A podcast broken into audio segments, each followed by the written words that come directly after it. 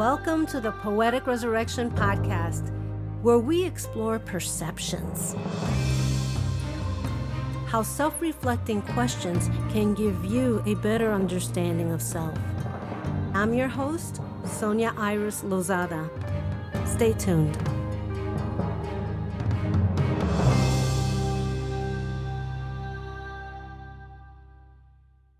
Lindani is a youth and leadership advocate, writer, speaker, and creative. At the core of his work, he highlights the importance of leadership and purpose in life. He is a firm believer in using his voice and abilities as a catalyst that ignites actions in others. Being a part of the UK's Police Now organization allows him to play an influential role in the development of police officers and their purpose in various regions of the UK. Lindani uses his voice, ability, and creative eye to uplift and bring awareness to issues affecting his culture and the African content. This week we have Lindani. He's a leadership coach and a poet from England. What part of England are you from? Uh, well, I wasn't born here, but I'm based in London. So I was born in Gambia, West Africa. Oh, thank you so much for being here. I'm excited about this interview. Pleasure, pleasure. It's going to be a good one. Thank you. I found you because I saw that you did poetry as well. And then to do leadership, I found that I don't know too many people that mix those two together. and I did see that it's Lindani the Catalyst. Why the Catalyst? For a very long time, I have struggled to put myself in a box. I think that although titles help with clarity, they also can put you in a box. So for a very long time, I didn't even call myself a poet.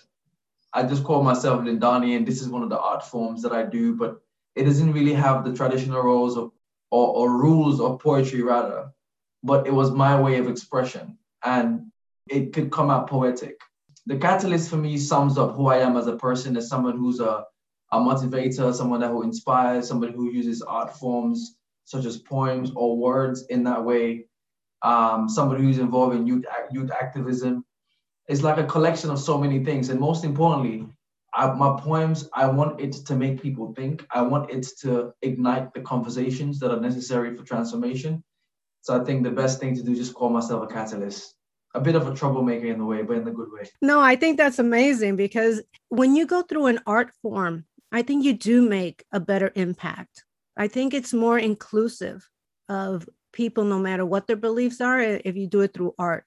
So you're going to read a poem for us. Yeah, today. yeah, I'm going to read a poem. What is the name of the poem? So the poem is called the um the Shadow Leads, and it's a poem that um I wrote for International Women's Day I wrote this poem because I wanted to, I was really thinking about leadership, leadership in the context of women, but also leadership in terms of socially assigned roles. How, where does that position women in society, particularly where I was growing up in the Gambia, you see? So I had all of these thoughts happening. And so I wrote this poem, which was intended to break down leadership into more than a title, more than a position more than some sort of a official recognition, but more more of how someone is, a state of mind, a state of being. So yeah. So the poem is titled The Shadow Leads. Yeah, go ahead. Yes, yes. I'm excited about Good this. Stuff. So it goes like this. The narrative is a long robe. Doctors, scientists, innovators, mothers, fate healers, defiers of the odds, Inside our minds is the conceiving of our greatest imaginations. Inside our imaginations is the power to become, to find confidence, belief, and hope. The possibilities our eyes can't see or feel sits down like an oak tree, shading across a landmass rich in resource. That oak tree breathes through its leaves and branches to give life to even those lives that walk miles away from its shadows. That is the power residing inside our unwakened giants. How many times has history kept you informed and inspired? The few who remain hopeful of now will create the brightness we seek tomorrow. Those who remain in fear shall be on the other, on the other side of history we will fail to remember. In difficulties, we find peace. Peace through a journey of radical transparency. Our victories will open for the world to see, In dark alleys, our allies will rise with a torch, not without the dangers of marginalization, but in recognition of a generation needed to keep the essence of the world alive. 70% of entrepreneurs in Africa are women. Without the titles of power, they build homes, market, set trends, feed many, even men. Leadership reminds us that our love is imperfect, but it is in imperfections we remind ourselves to be better, to grow like a seed covered in mud but rich in potential. In our power of position, we welcome conversations necessary for growth. Our hope is not from the pain that scratches our deepest endeavors. It is in the certainty of the future we sing to. A leader is a contractual agreement, S-H-I-P, S standing for sympathy, feeling the pain of others even in our privilege to have a voice. H standing for hope, giving hope to those who are carrying a weight beyond the breadth of their shoulders. I standing for inspiration, inspiring those who look up to our faith, not in the obvious realities of the moment, but in the belief that we can create a fruitful future. And P standing for persistence, a spirit of not giving up, but dancing to songs only you can hear and feel.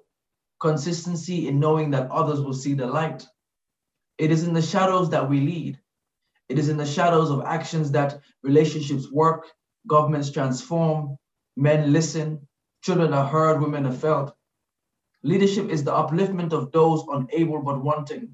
Leadership is in the power it exerts in others, not in the force of its position, but by the positions it forms for others. Leadership is in the grounding of active listening, a vulnerability to the truth, even if it feels sensitive. Leaders are the dust in the sand. They don't always stand tall, but they're wide enough to be felt. That's the poem. Oh wow, that is beautiful. I can I I was visualizing it. I kept seeing the women working, but I was really surprised that 70% yeah. of the women wow i that's a big number. Yeah. that's a very big number because it's a very patriarchal society right? Yeah very very. When you think about it the whole idea of the poem was to reflect on women building markets but also building homes. So when i think about it growing up in the gambia if i'm walking down from school or if i'm in, even if i'm in school it's the women that are selling things for the for the kids or students to buy and then it's the woman also having the child uh, you know, on the back is the woman going home to cook and clean. So almost to an extent, it seems like the woman is doing everything, right? But yeah. but the traditional notion of leadership, which is title, which is who in who is in the front, ignores the reality mm-hmm. that the leaders are actually the ones without the titles.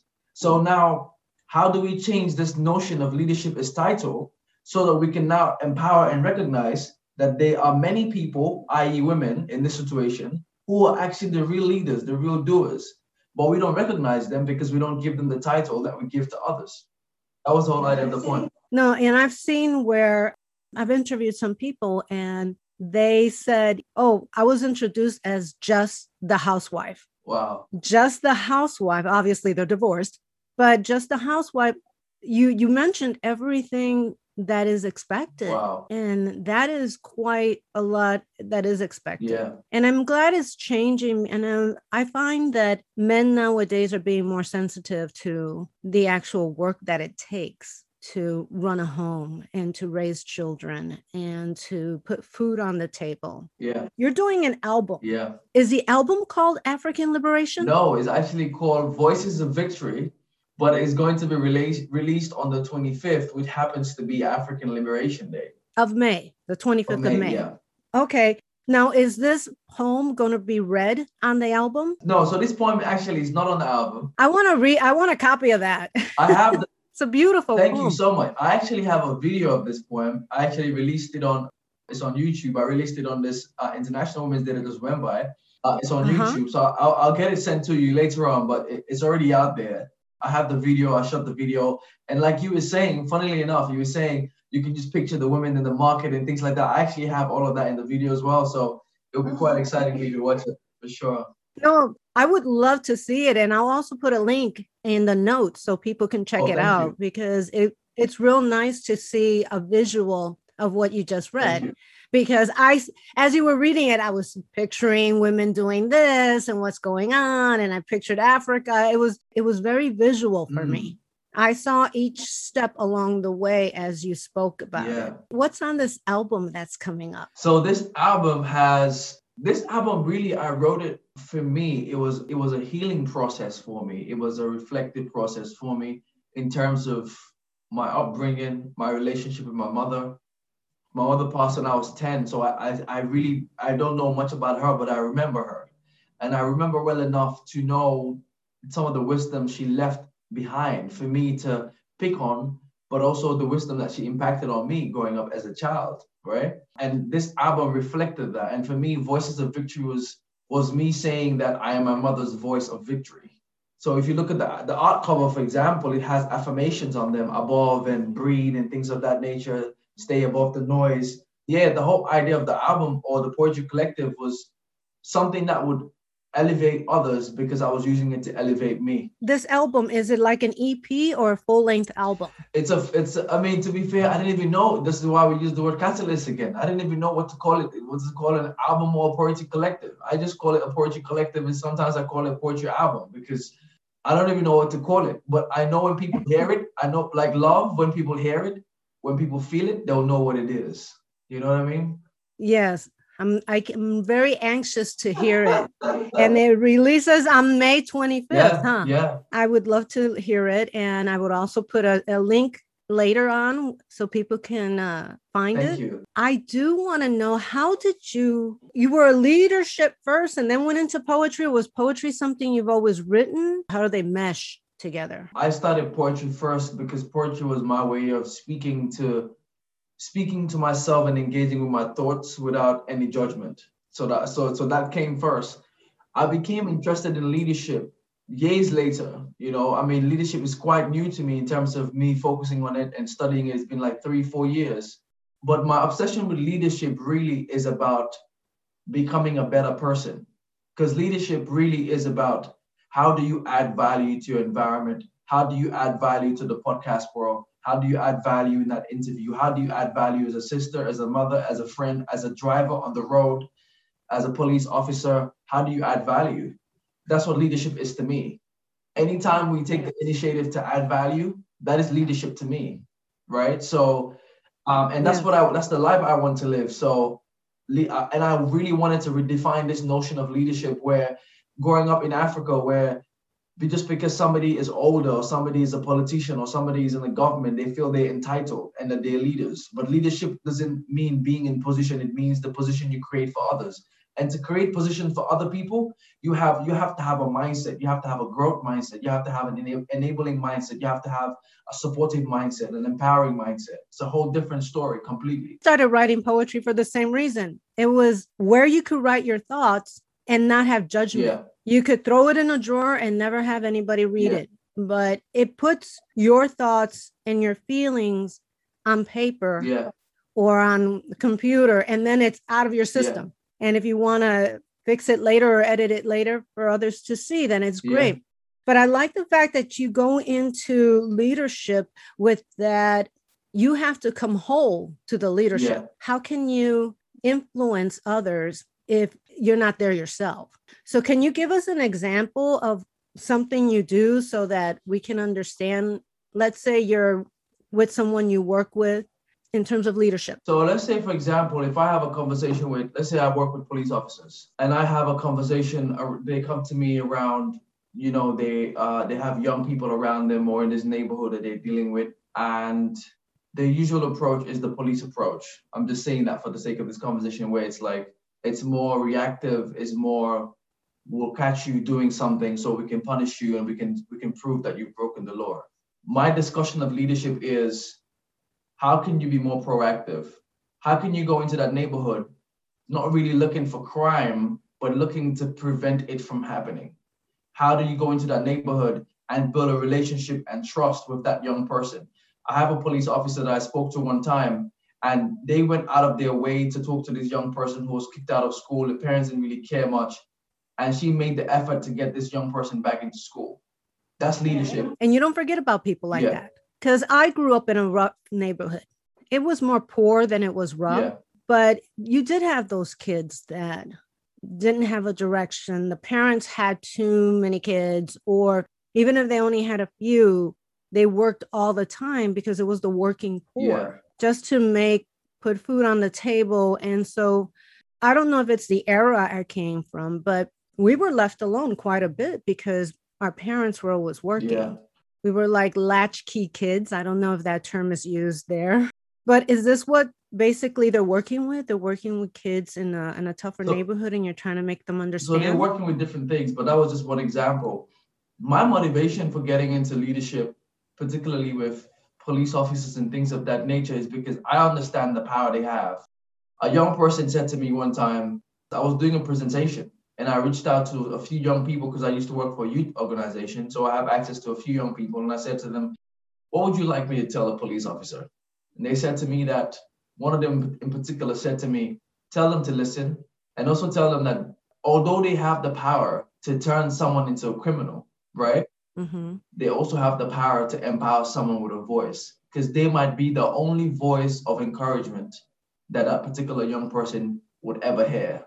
And I tell, I have this conversation with police officers all the time. I share the same thing with them all the time. I say, there's a young person out there that's counting on you to be a voice of empowerment, not a voice to say, hey, get on the floor, put your hands on the back, but a voice to say, young man or young girl, you can do better. You can start this program. Maybe you should check that course out. Maybe you should go into that college. They have a good program. You know, I know someone who does this. Maybe you can work with them. You, you see what I mean? So the, the notion Yes. of policing is like almost like go and catch the thief. It's not like go and empower the kid so the kid doesn't become a thief. Do you see what I'm saying? Exactly. I had someone that works with the incarcerated, which I mentioned before. He's mm-hmm. working with them after they're damaged. Yeah. But it was one of the things, just like this kid that told you, they said, I wish I had encouragement. I can see how that works together. I can see how one of the things they said they wish they could do encouragement. And here you're in the forefront, which is great because you can prevent them from being incarcerated. So, do you still work with the youth? Or are you only working with the police department? I'm, I'm mainly working with the police department, but I have young people that I mentor. And this char- charity that I used to work for, I still go back and do stuff with them. So I did, I did a few, I did a motivational talk with them a couple of weeks ago. And even from that talk, a young person reached out to me yesterday and I was guiding them through a coaching session because they want to become a, a coach. Um, so I still do that. But you're very right. I think that the conversations need to happen on both sides.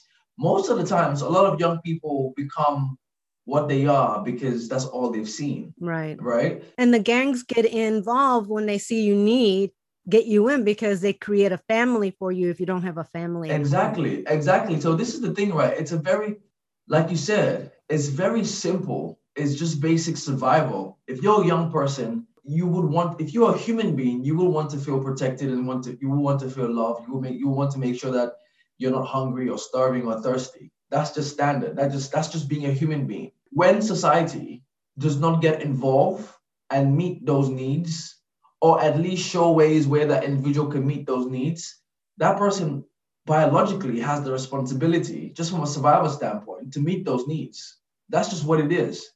So you you will have the bad influence that will come around to meet those needs. I think it's problematic when young people get involved in certain lifestyles and we criminalize them and punish them for going after their own needs, right? My neighborhood was poor. And so we had the philosophy that if you owned a house, you were rich. And that is so not Yeah. true. If you have property, then that property, then hey, you you're you've got it made. But that's how the philosophy is when you're so poor. Yeah, like you said, you're doing you're working in survival. You know, just to have a meal is a great Yeah. thing.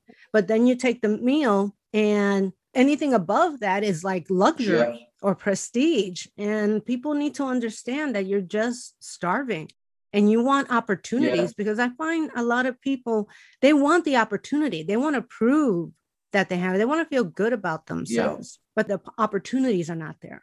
So how are they supposed to when they get into gangs or they get into stealing or they get into any of like that kind of stuff, then they feel empowered because now they get to eat too. Yeah. Now they get to eat, and now they have some sort of um, relevance. They have a they have a sense of being, and to, to take that away is to take away their sense of being. The only time you can take that away is when you can replace that sense of being with a different sense of being that is supreme to that sense of being. Yes. So if I go to a school and young people want a nice house, they want a nice car, they want they want to live good, or they might think a nice house or a car or a chain is, is what living good is. I can't go in there and tell them, oh, that's just a flash life, you know, that doesn't mean much material, it's not anything. I need to go in there and tell them that there are other ways, you, there are ways, it's okay to aspire to these things.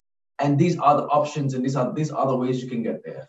What we do as society is tell them that stuff don't last, it's just material stuff, and but they want it anyways.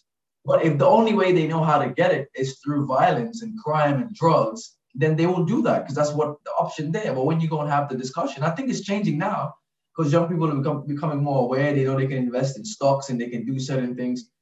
I think the dynamics is definitely changing for sure.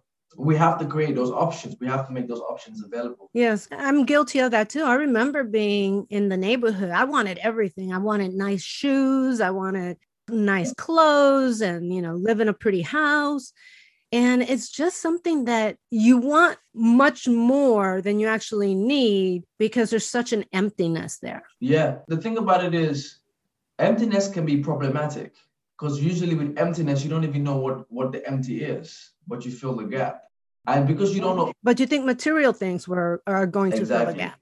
So what you have with young people, you will have a bad influence come around to fill that gap. But I think that having someone of authority, like a police officer, yeah.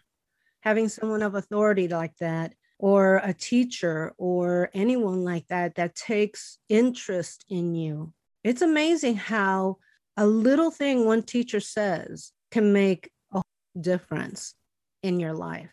When I was a little kid, I didn't know how to speak oh, English. Wow. My parent, yeah, they came from Puerto Rico which are Americans anyway, for people out there that don't know that.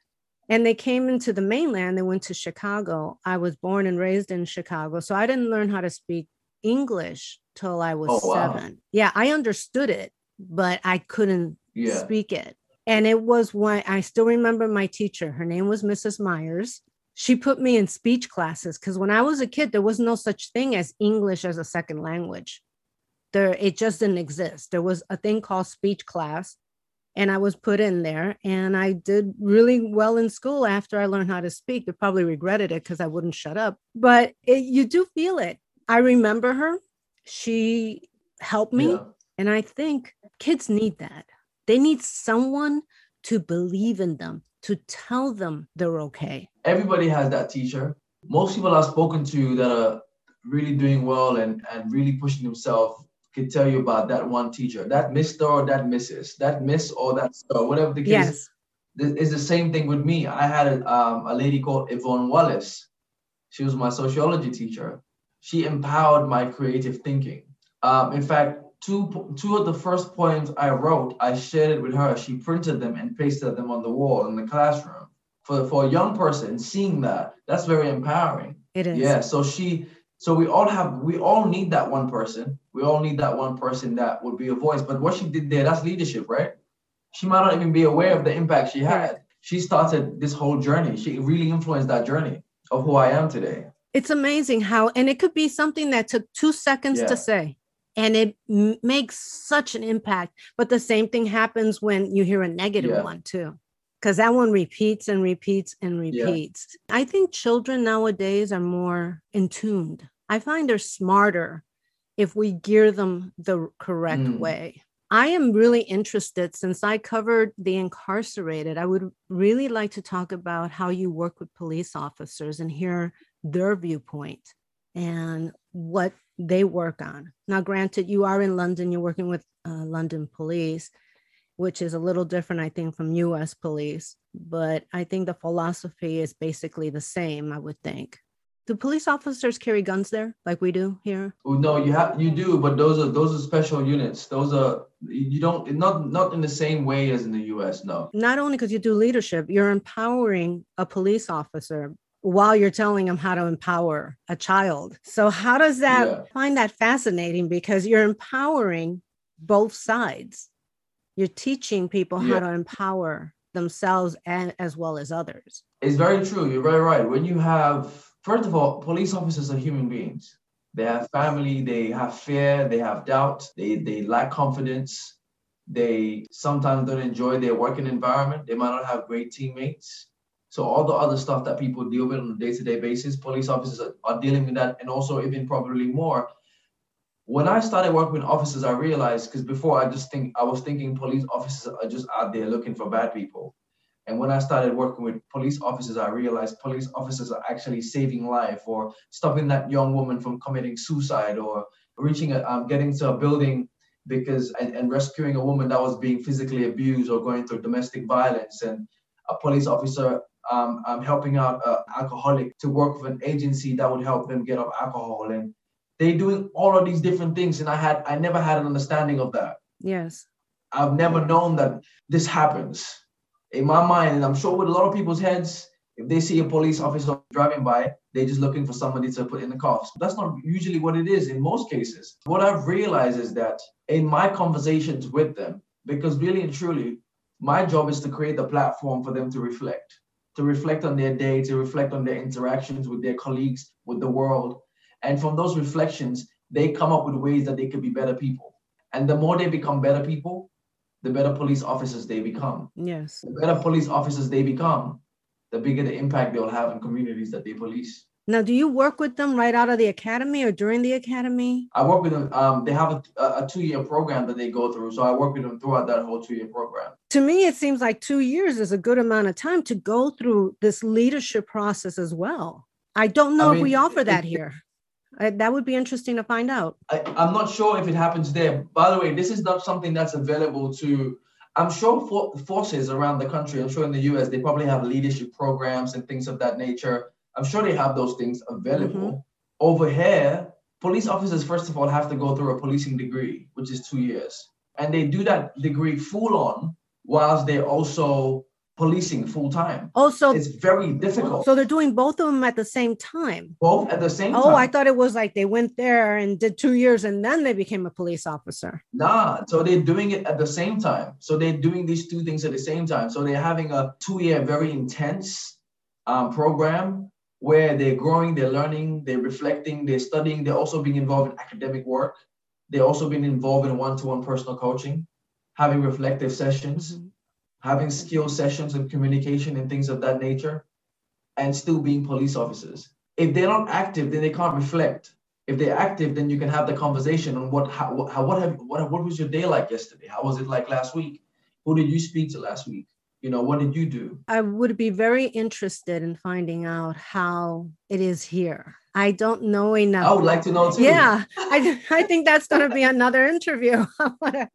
you know, see, go to uh, the police department and say, hey, in London, they do this. What is happening? Because I'm sure there's some leadership, but I don't know if it would be required, like a two year program like you have. But I know there's got to be something. I don't know if I could ever be a police officer. You know, one thing I like about what I'm seeing now is that the people that are looking to be police officers are people like you and me, people that want to make a change. Wow, that would be They're not really going nice. there because that's what I'm saying. They're not going there because they want to be. And I and I, I think a lot of police officers go into policing because they want to make a difference. Do you think they just get swallowed up by the philosophies or the culture? There's a very strong culture in policing, a very, very strong culture. And also you do have the few who, like any other organization, that have a different objective and, and a different motivation for what they do, right? You're always going to you're always going to have that. I have hope when I see people like you join the police, for example, because mm-hmm. I know you're joining because you want to have an impact. You're joining because you want to have a conversation that would change lives. That you're more excited about the young child or the young girl that you would pick up and have a conversation with and elevate them than you would be running to them to give them to put them on cuffs. But I do see videos of police officers in the US, police officers that have built great relationship with a young person in the neighborhood and they play sports with them and do stuff with them and mentor them. That's amazing. Now that's leadership. That's policing in its finest. What I see is in order for everything to work, there has to be transparency and you really have to care eh, regardless if you're a police officer a politician an artist a regular person that goes and works nine to five there has to be an opening and a wanting to understand. Yeah. Because I think that makes us more accepting of others because we yeah. basically all want the same thing. We all want Yeah. to feel safe. We all want to have a home. We all want to have food on the table. Yeah. You know, and, and basically it comes right down to feeling safe. Because police officer wants to feel safe when he goes out on the street. Exactly. Someone wants to feel safe when they come across a police officer. Exactly. So it's something about safety. I find that in culture, there's a lot of fear instilled in people. Even simple things like advertising. If you don't buy a certain product, you, you know, you're not going to look good. Or if you don't have state of the art a security system for your home, you're going to get burglarized. Best thing Yeah. to do is not have a lot. You don't have to worry about getting burglarized. I think that's what it comes down to, basically. So, what do you feel about? I find we're changing from a fear based society more into an uh, introspective society. What have you found? Hmm, that's a that's an interesting one. I've never really thought about that before. I think the fear thing is real. I think the fear thing is really real. I mean, if, if you look around, even with this pandemic, how nations started closing their, their borders and working in isolated manners instead of working together. You look at Brexit, the UK leaving the rest of the European Union. You look at your last president, for example. People really feed on fear. People really feed on fear. Mm-hmm. And I think that the last couple of years, for me in particular, I think it's been heightened. I think it's been heightened by different things the virus, um, politics, and so, so many other things. And I think that a lot of people have, um, have fed on that energy. You still do have a good number of people, of course, who are introspective and who are open minded and who are proactive, who are the people that happen to things and don't believe that and don't allow things to just happen to them. You, you do have that. Mm-hmm. And I guess that's why we're having these conversations because we, we want to empower people to understand that they can happen to things and not just wait for things to happen to them and that they can that they can exist in love and they can exist in creation and peace and not necessarily in fear because fear holds you back. Yeah, it holds you way back. holds you way back. Love frees you. It empowers you. Gives you a platform. I see i see fear fear like this. I see fear as uh being on the table like a cat running on the table because the cat hears the, the vacuum machine going off. Yes. I see love and empowerment as being on top of a table, right? And so that's where we go for safety. Under the table is where the cat runs for safety. You know, you hear, oh, that's a migrant, that's an immigrant. You run for, oh, afraid, oh God, no, they're coming here with this. You go under the table like a cat. You know, um, you hear, oh, we're gonna have a Democratic uh, president. Oh my God, let's go under the table. It's gonna be bad for everybody now. You go under the table. It's kind of, it's funny, really, right? Because when something you, when you think something is a problem, you don't run away and go under the table. You face it. And one way you face it is by trying to understand it. Usually, what happens in society that what happens in society is that people become afraid of something Mm-hmm. and they run away from it by going under the table. And what I mean by that is they don't seek to understand it. Well, it's fearful. You think if you hide, that it'll go away, and it doesn't go away. It's facing it, wanting to understand, I think, is the biggest thing. And being grateful is another thing. I was guilty of wanting stuff.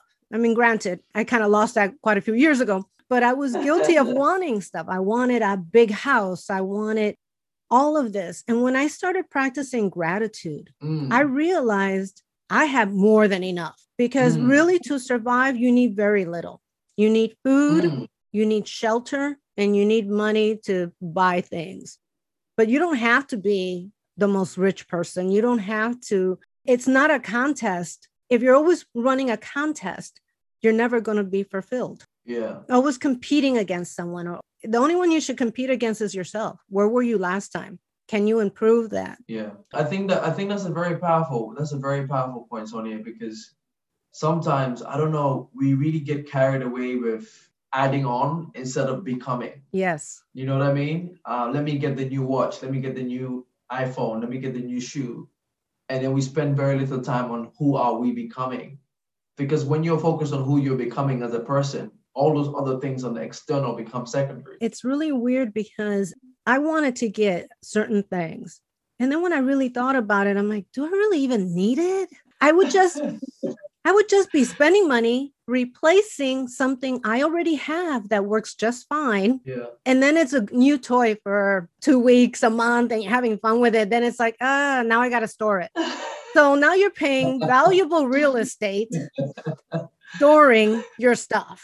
You know, so it's it, you move from a little apartment to a bigger apartment and have more stuff. yeah, I rather Instead of spending money on material things, my philosophy has shifted.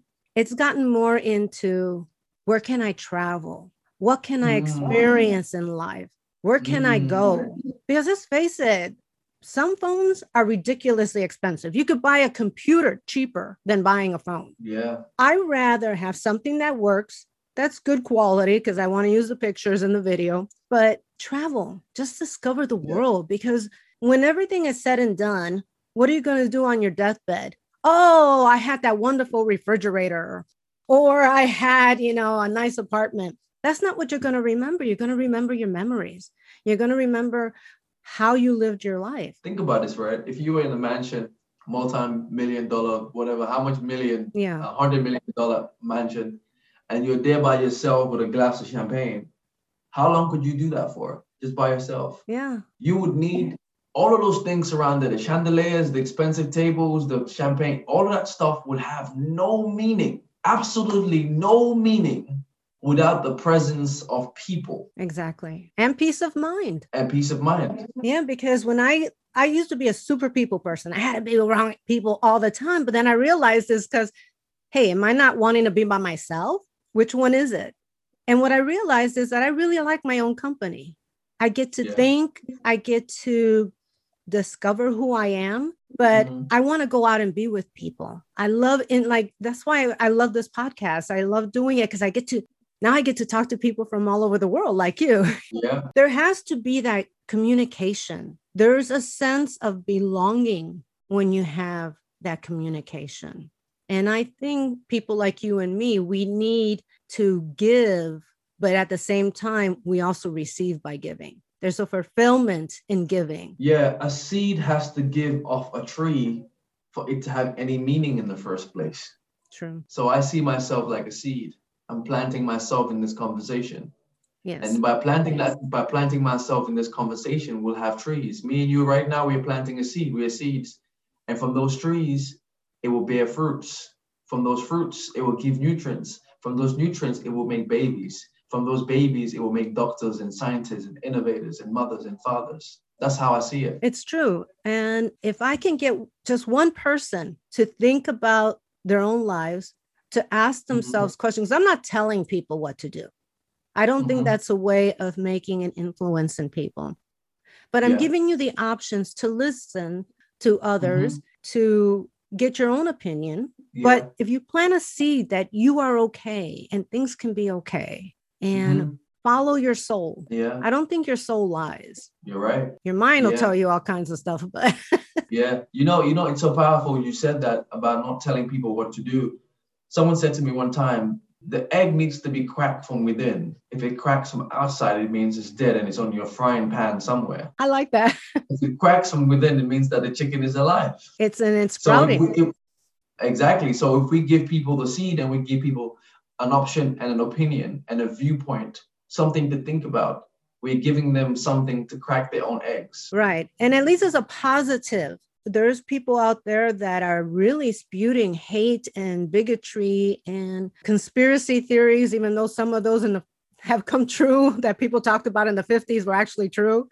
But you don't know what's true right now. You don't know. I try to keep myself very balanced with what do I need to know right now? Right now, what do I need to know right now? Where do I need to be right now? I don't concern myself. I'm aware of what's happening, mm-hmm. but I don't indulge in it to the expense of what's happening right now and knowing what's happening right now. Literally, right now, being here with you, having this conversation, being in my house, I have my family around. I'm dealing with that right now. That's what I'm excited about right now. Every part of my life till this day was for right now. That's how I see it. That's good. Right?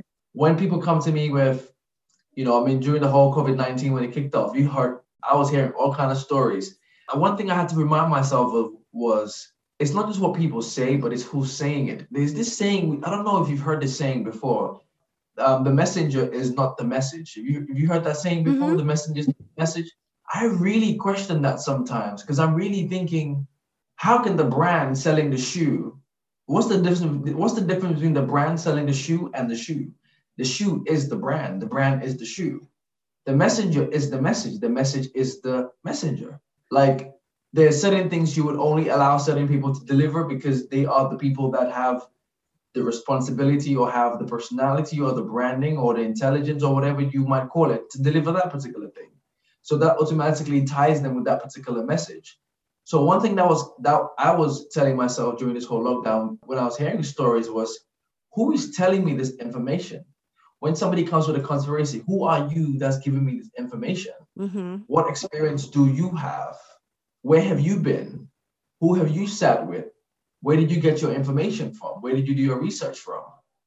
Because if I don't, after I ask those questions, from those answers, I will know how much effort I need to invest into what you're saying. You know, I did the same thing. Because I had one person say that, oh, this is the biggest conspiracy that we don't, nobody's dying from COVID. I had COVID. Did you? Did you get?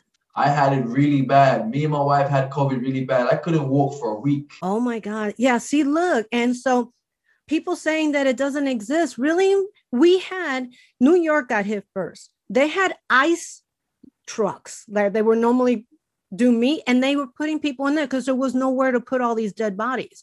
We had to go through the same thing in Los Angeles. We had to refrigerate all these dead bodies, but it does exist. The whole world would not lock down if it was a lie. Because to lock to close down a country, I mean, think about the the magnitude of that. To close yeah. down an entire country there's got to be some truth to it. It's, it can't be a conspiracy. So when well, they, it's as simple as uh-huh. it's, it's, it's as simple as me having it right here on this podcast. Yes. I had it I, I know people that died. One of my childhood friends died from it. He was only 33 years old. Oh my god that's so young. Right? Yes. So when you when things like this are going on and people are busy proving their point for me it says that they have very little concern about the lives of people. Because the time you're spending to prove a point, you could use that, that time to empower others and save lives.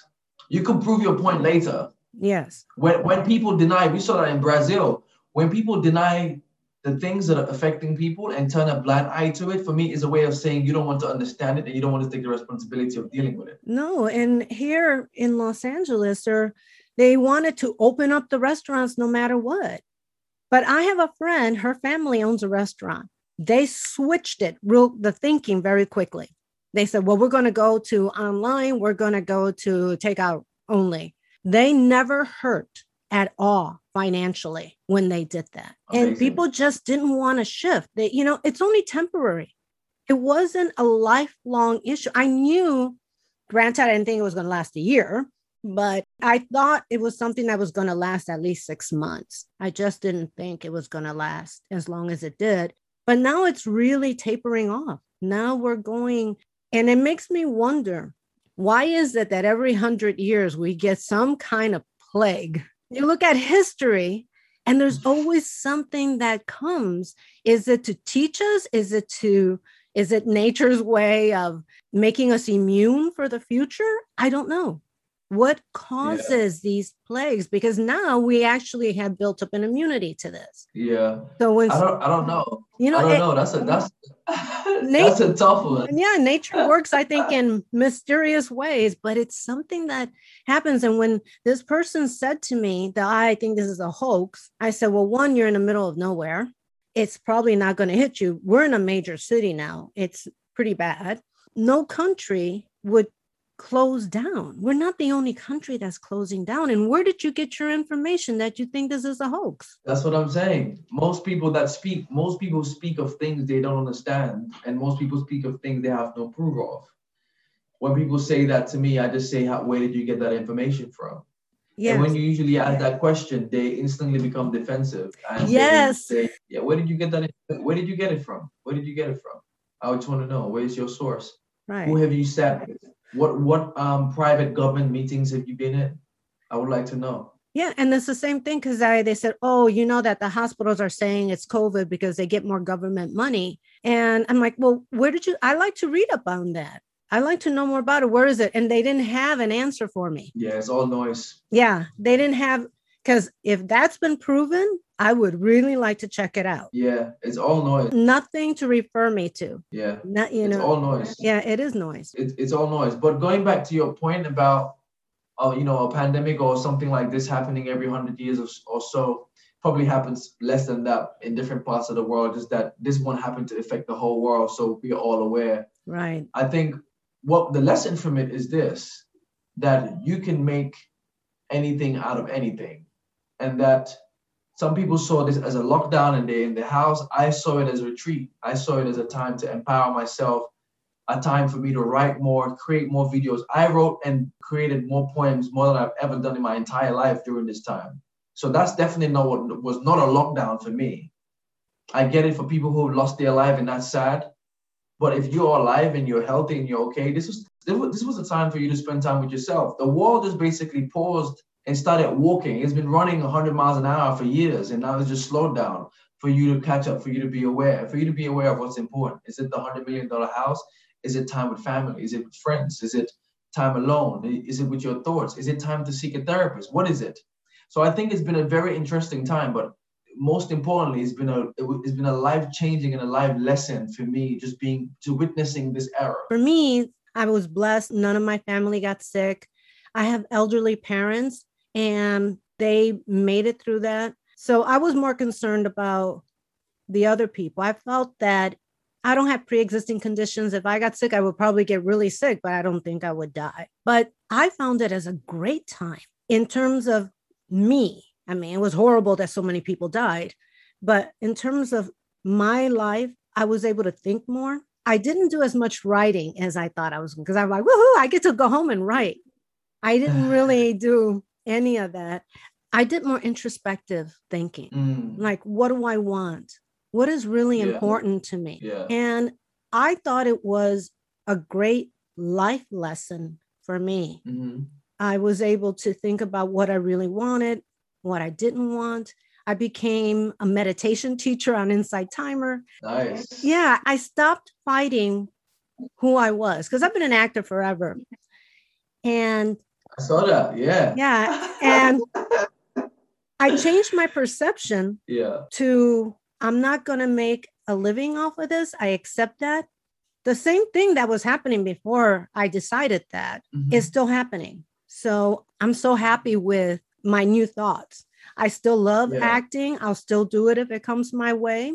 But I find that my purpose, I think that's what happened. I found my purpose. I Mm. think my purpose is in helping others. So, how can I help others? Working my personality into it Yeah. and talking to people that are inspiring, like yourself, who are out there. I think that that's works with my personality. It works with my personality. It works with my being, who I am Yeah. as a person. Yeah. There's no conflict right now. That's that's it. That's powerful what you just said.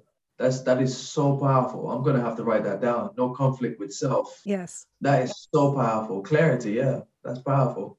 Yeah, it, it really makes a difference. And my life has not changed. I'm still doing the same things I was before the pandemic, but my perception changed and it became more accepting. So that's what the pandemic did for me. It's amazing what can happen within a very short period of time in silence. Yes. In silence, you have that little voice that's your soul or your higher self or your inner guide or whatever you want to call it. If you quiet the mind, it speaks. But with the Yeah. hustle and bustle and always trying to get to the next point and you know, I have to get to A and B and C, it shuts it down. It it quiets it, it muffles it. Whereas during the pandemic, it was allowed to speak. It was my inner thoughts were allowed to come out. My being was allowed to come out. And I was hoping, since I went through that, I know a lot of people that also had the same emotions and feelings that I did. But then I find that there's the opposite happen. So you either had introspective or anger. Yeah. There was a strong dichotomy. I think um silence is there has to be a balance for sure. Silence is not being it's not about being necessarily being alone. Mhm. silence is about being in touch with self and being in, in big cities i mean la is massive. I've never been to la la is a giant. I can only imagine from from london and how busy london is how it must be being out there because even in london you get so carried away with waking up in the morning going to work being on the train it's packed it's jammed busy. You have things on your mind you come home you eat you have you have time for very little and then you're up again the next day. The weekend comes by, goes by very quickly, and then you're wrapped up in the you've built up habits and, and and ways of thinking that you don't you didn't even realize you've done you built. You don't even realize right. they're yours. They're actually half of them are not even yours. They're they're what you grew up with. That's what your work culture is things. That's what your friends think. It's when you really get quiet you're like wow i used to think this way but in reality i never experienced anything to make me think that way so i must yeah. have learned that from somebody else yeah yeah, of course, of of course. When you are busy just downloading, you know, like it's like your phone is on, you know, automatic download updates automatically. That's that you're in that same frame of mind where you're just downloading things. You're seeing things downloading. Somebody comes with a conspiracy theory, you download. You go to work, your manager say something negative, you download. You know, your your boyfriend or husband say something horrible, you download. You just download, download, download, download. And eventually you don't you become something else and you don't even realize you're something else. A lot of us are walking walking around but we're a different person and we don't even realize the kind of person we've become. And that's why i say leadership is about who you're becoming because to be aware of who you're becoming you need to be engaged in active re- reflection. A lot of people don't want to know themselves though. They're like oh no no i don't want to face that. I don't want to know who i am. I just want to be told what to do. They don't want to do the self-reflecting because it's hard because there are times when you self reflect and you realize you're not the person you thought you were. Yeah. And that is scary because then who are you? And you have to go through all those steps to discover who you are. But at the end, there's so much peace in knowing who you are and knowing and accepting yourself that that anxiety or depression just dissipates because now you know. Yeah, now you know. You see, the thing about reflection, reflection is not to put yourself down, reflection is to elevate yourself. And what I mean by elevating yourself is recognizing that what you did now and yesterday, you could do better. It's not about putting yourself down. It's about using your past to create a different future, a better future. Yes. It's about using it as a as a mirror. You put your makeup on and you go in the mirror and you realize, oh, I need to I need to smoothen this out a bit more. And you go and you do that. That's exactly what reflection is supposed to do. It's different from worrying. It's different from putting yourself down and killing your spirit. And that's why it's good to for me, reflection has to be aligned with positivity. Sometimes I might be angry and I might react in the type of way or a driver on the road. And I will come home and I will pause and I'll ask myself, why did I react that way? Was there any need? Am I aware of what that driver is coming from? Maybe that driver just had a news that someone died. I don't know that information. Yes. How does that, how, would that have changed my reaction if I was aware of that? So reflection is really having this great sense of awareness of self and what's around you to the best of your abilities. But most importantly, it's not about putting down or putting yourself down. It's about elevating yourself. It's, it gives you the tools and it gives you the awareness to be like, I could be better. I could speak to that person better. Yeah, no, it's true. But yet we have these little demons that say, no, you're not, or, you know, you did this. I, you know, in 2005, you did this. We've repeated so much in our heads. I think when we start getting what scares people about self reflecting is that now, now they have to face those little demons. And those little demons were just stuff that they told themselves. It really has no, if you're able to see, it was just something that you created in your own head, or it was yeah. something that you repeated constantly. And so you made it a truth instead of not. It's very true. A lot of things that we have inside our heads are stories that we've told ourselves or somebody else has informed or influenced us with. And the reflective piece allows us to be aware of what our thoughts are, what is ours and what is not ours, what is beneficial and what's not beneficial. It's okay to be aware of the things that happened in the past that we're not happy about.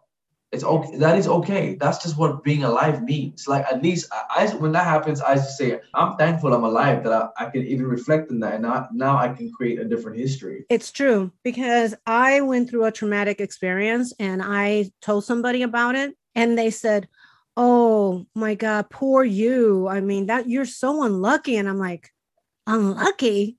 I survived. I think i'm pretty damn lucky. You know not that i know what the lesson in that was to learn but i can share it now. And i think if anything if that little lesson no it wasn't a little lesson it was a big lesson but that lesson that i learned if i can share it and let people know that maybe it was just something I experienced to be able to tell somebody so that they're yeah. aware. I didn't think of myself as unlucky at all. It's like, you know, Yeah. I I was chased down with a gun and I survived. So Oh wow.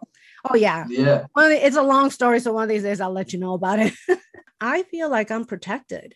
I feel extremely lucky because of all the things that I've been through in my life. I don't think of them as a punishment. At one Yeah. point, I might have, but I think of them as wow, I've been through a lot, but yet I made it through Yeah. and I'm safe and sound and I feel blessed. yes. I feel blessed. And and who who has it made you become? Who has it made you become?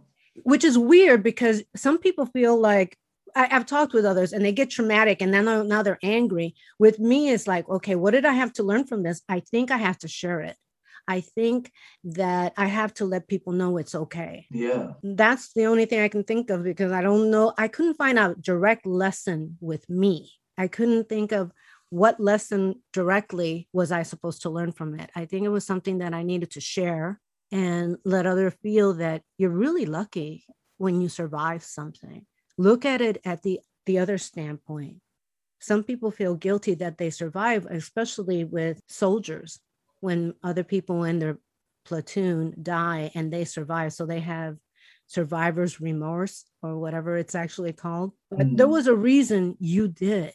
There's you need to turn that around and make it something better. How can you help society with what you experienced? That's powerful because you are about happening to things and not just letting things happen to you. Yes. And you are about making a reason reason out of things and not just letting things make a reason out of you. Yeah, I refuse to be a victim. That's what I'm saying, right? So for me, my I apply that across everything that I do. I understand that things can happen to me, but I can equally also happen to things.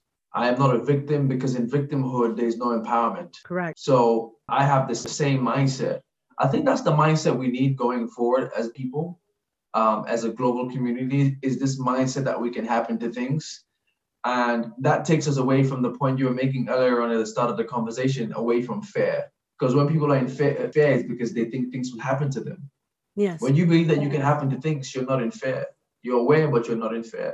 So I think that's the mindset that that would really push us to the next level, and, and I think it will really push us into greatness. Just just believing that we can happen to things, and things things don't always have the power to happen to us. I find when you are a victim or you allow yourself to be a victim, you gave away your power, and your own power is all you have.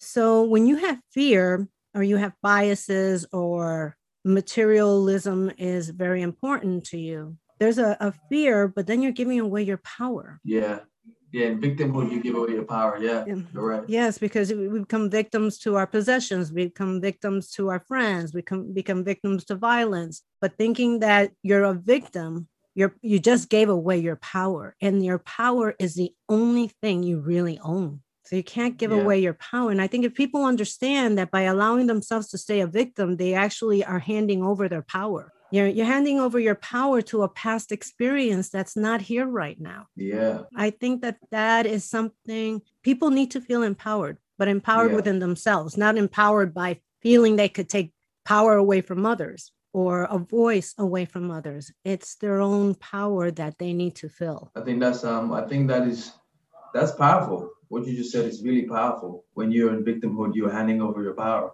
That's really powerful. Thank you. I find that with probably with your teaching the police officers, you're empowering them at the same time. I hope the conversations I'm having with them gives um, allows them to see how much power they have within. I really hope so because that's that's what I can do is to have those conversations, uh, and that's what I do outside of police. I'm working with police officers too. Is even with my wife or anybody that's around me, is to have those conversations that would allow them to see the power that's within that's within them. When we get angry or frustrated, is because we feel that someone's taking our power. Yeah. I think we fight when we think our power is being taken away from us, even if it's a really small little thing. And actually, the little things is what sets us off. It's not the big things. The big things kind of make us be, we're in shock at first that, Yeah. wow, this actually happened. And wow, I'm, I'm alive still. But it's the little things that set us off that reflect on those, the big incidents. We think that those things are going to happen again. Yeah. In closing, do is there anything that you would like to tell our audience? I mean, this has been a wonderful, and I think you're great, and I'm so looking forward to your album release. What? Would, thank you, thank yeah, you. What would you like to tell the audience? I would say I think you touched on really powerful points here today, uh, Sonia, as well. I think the two things that really stood out to me that I would like to talk, uh, elaborate on again is don't hand over your power, and the second one is take the time to be reflective. Don't be afraid to reflect. Don't be afraid to give yourself a chance to be a better better you. Have those conversations, meet those people. Don't live in a box. The world is too big to live in the box. And what I mean by that is don't just believe in your ways of seeing things and your own mindsets and your own and your own approach and think that's it and all of it. There's so much more out there. Um, and one way you will experience the world is by experiencing those different viewpoints and those different from those different interactions you will find different sides to you so i believe every conversation is like key that that can open a door inside of you that you don't even know you have in the first place um, but yeah, this has been a great conversation. Thank you so much. I hope I was able to add some value. Oh no, it's great. It I love the way it just it morphed into different things as we talk. Yeah. As I'm interviewing you, I'm like, wow, this is going to be a really long interview. it's like I don't know where to edit because it's such a good interview, you know. So I really appreciate you being on the show. Thank you so much.